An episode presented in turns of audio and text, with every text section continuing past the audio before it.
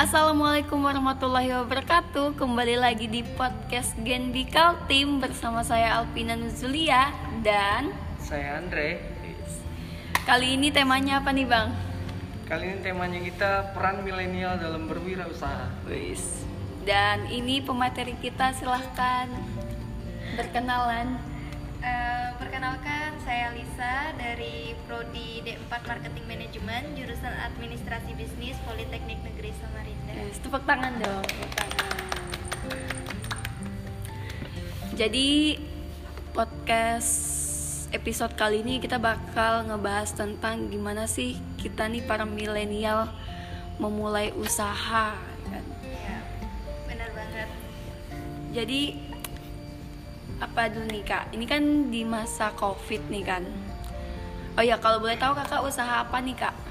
Eh, usahanya random sih sebenarnya, cuman untuk kali ini yang paling diseriusin lah gitu ya. Diseriusin guys. itu pajangan pajangan dan gantungan kunci yang bahan dasarnya dari akrilik gitu. Wow keren banget. Itu sudah berjalan berapa lama nih kak? Eh, kalau berjalan, kalau dibilang masih baru ya, masih mau jalanin tiga tahun. tiga tahun bayangin Oh, tiga bayangin. tahun agak lama ya Eh, ada nggak sih kak di masa ini kan di masa pandemi nih ada nggak sih kendala-kendalanya gitu atau eh, dampak dari covid ini sama jualan kakak Kalau dibilang dampak pasti ada ya, dari kalangan atas pun sampai kalangan menengah ke bawah pun semuanya merasakan dampak dari COVID ini.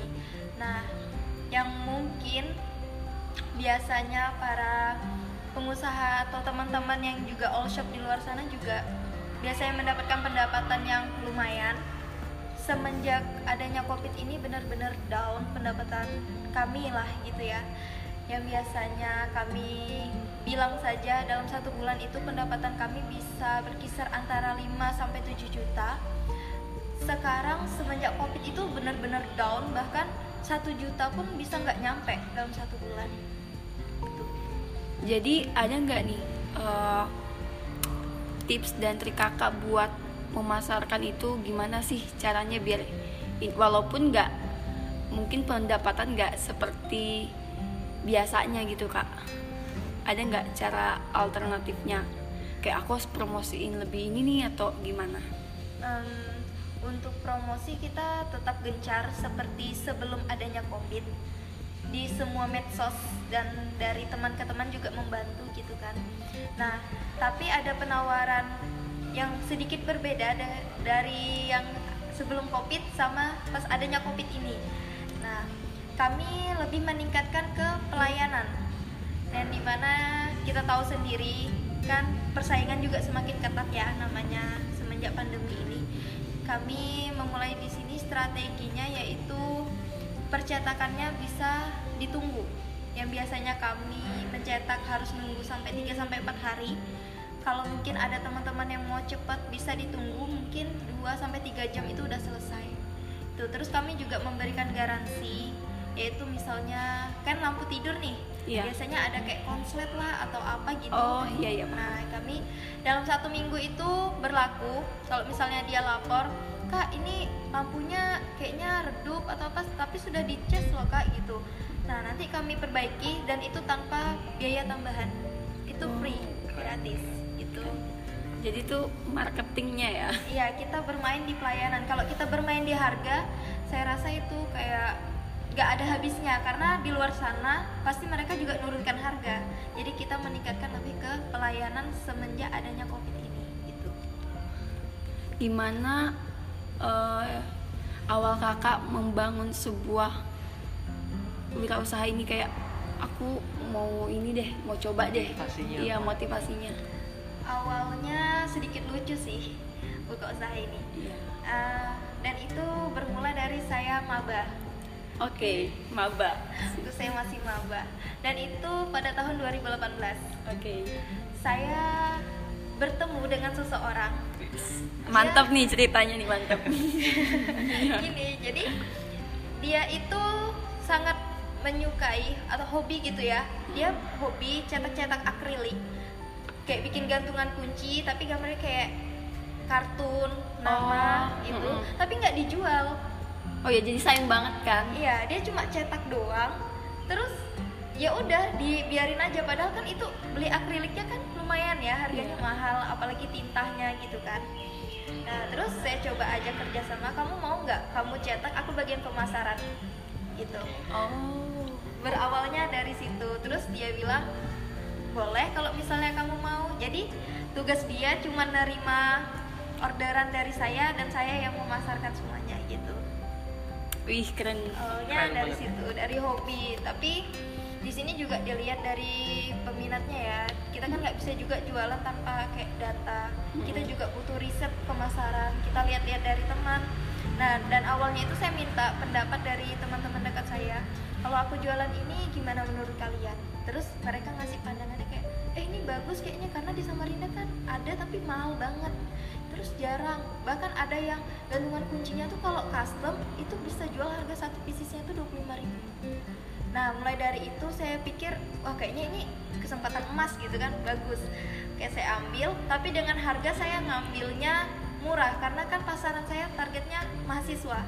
Oh, jadi iya. saya jualnya kisaran hanya harga sekitar 10.000 wih itu murah banget sih. Ya, dan saya mulai dari situ mikirnya ini kayaknya juga lumayan peluang untuk teman-teman yang anak rantau pengen cari pendapatan sampingan iya gitu. Jadi saya me- seperti merangkul teman-teman yang pengen kerja sama, pengen jualan yang gimana ya mau punya pendapatan sendiri dan akhirnya mereka mau dan mulai dari situlah usaha kami mulai berkembang gitu. tapi kak dibalik eh, berkembangnya usaha kakak ini kan itu kan pasti nggak mudah ya. Iya, pasti ada turun naik turun naiknya. Benar. apa nih kak hal yang duh aku pernah nih di posisi jatuh banget.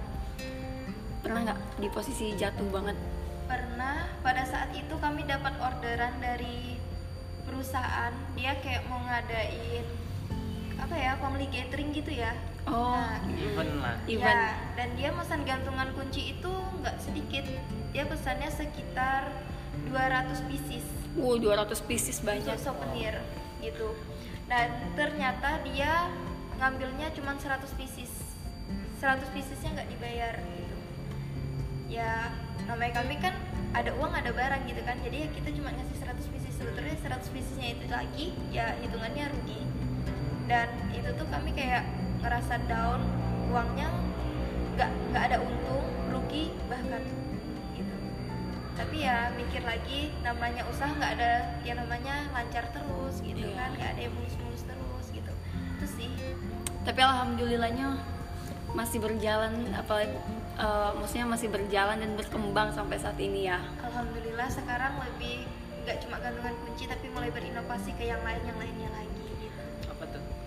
Yang lain Ehm, untuk sekarang kami lagi coba untuk bikin lampu tidur tapi dia langsung dengan ada jamnya wih keren tuh guys keren tuh karena selain dari fungsinya lampu tidur tapi kami juga ingin nambahin fungsi yang lain gitu jadi seakan-akan orang beli itu ini mahal tapi nggak rugi gitu karena ini ada nilai lebihnya gitu Iya. Nah, untuk gimana nih Kak? Ada nggak trik sama tips-tipsnya nih buat teman-teman yang mungkin baru mau mulai usaha? Itu ada nggak tipsnya buat mereka tuh eh, bisa apa sih kayak komit dengan apa yang mau mereka mau kerjakan gitu? Soalnya kan kebanyakan kayak contoh nih aku sendiri nih Kak. Pernah kan kayak ya aku mau jualan ini ah. Tapi tuh nggak nggak nggak sampai sebulan udah berhenti lagi.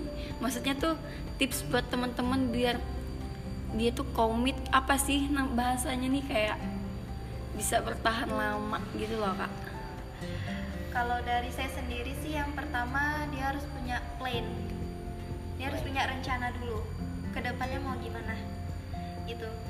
Dia mau buka usaha apa? Dia mau buka usahanya ini kapan? Terus target pasarnya siapa? Dia mau memasarkannya ini di mana? Nah itu penting banget gitu. itu yang paling dasar. Terus yang kedua komitmen. Komitmen dia untuk membuka usaha ini. Karena memang benar-benar se gimana ya zaman sekarang tuh milenial memang menggebu-gebu ingin buka usaha. Iya bener banget. Tapi banyak juga yang jatuh lagi. Iya. Karena kayak karena mereka nggak punya komitmen awalnya. Terus yang ketiga mereka harus mempunyai lingkungan yang mendukung. Kita dari pertemanan pun juga sebetulnya berpengaruh ya? Mm-mm, sangat berpengaruh bahkan ada teman yang lingkungannya itu pola pikir kita seperti ini pola pikir teman seperti ini sih. Iya, beda-beda. ya kadang tabrakan nih. Nah bahkan mereka itu nggak mendukung apa yang kita mau gitu kan. Malah nanti kalau kita nggak kuat sama komitmen kita ya kita yang kalah. Iya kita yang bakal jatuh. Mm-mm, jadi kita harus juga cari lingkungan yang mendukung kita. Terus harus punya strategi. Strateginya jangan sampai sama dengan orang lain. Kita harus punya strategi sendiri yang ibaratkan itu jadi ciri khas dari usaha kita gitu. Itu sih untuk tips dari saya. Terakhir nih kak kita mau nanya. Kasih dong motivasi-motivasi kepada para milenial yang lagi berusaha untuk tetap bisa bertahan gitu kak. Apa ya kayaknya lebih ke bersyukur. Karena dengan rasa syukur tuh kita ngerasa di saat kita terbang tinggi kita tidak sombong. Tapi di saat kita jatuh kita tidak down. Gitu. Karena kita percaya bahwa semuanya itu udah ada yang ngatur gitu. Mantep banget nih episode kali ini guys oh iya untuk nama usaha kakak nih kita bisa sekalian memasarkan di sini nih kak. Untuk usahanya nanti bisa cek di Instagram @relishop04 itu dia jualnya. Gantungan kunci, plakat, lampu tidur berbahan dasar dari akrilik. Dan itu bisa custom sesuka kalian. Bisa foto, bisa kartun, bisa nama, apa pun boleh. Gitu. keren banget guys. Jadi kalian harus follow ya. Wah, nggak terasa ya kita udah dari tadi di sini banyak ilmu yang kita dapat daging semua ya. iya daging semua Pasti ini ini bermanfaat bagi pendengar. Eh, eh, makasih banyak waktunya kak untuk ilmunya yang sudah di sharing buat teman-teman Genbi sekalian. Ya, sama-sama semoga bermanfaat ya untuk kalian semua. Oke, dan jangan lupa juga untuk follow sosial media Gen Bikal Team dan di subscribe YouTube-nya Gen Bikal Team. Follow juga Instagramnya, pokoknya semua akun Gen Bikal Team harus di follow. Terima kasih, sampai jumpa di next episode.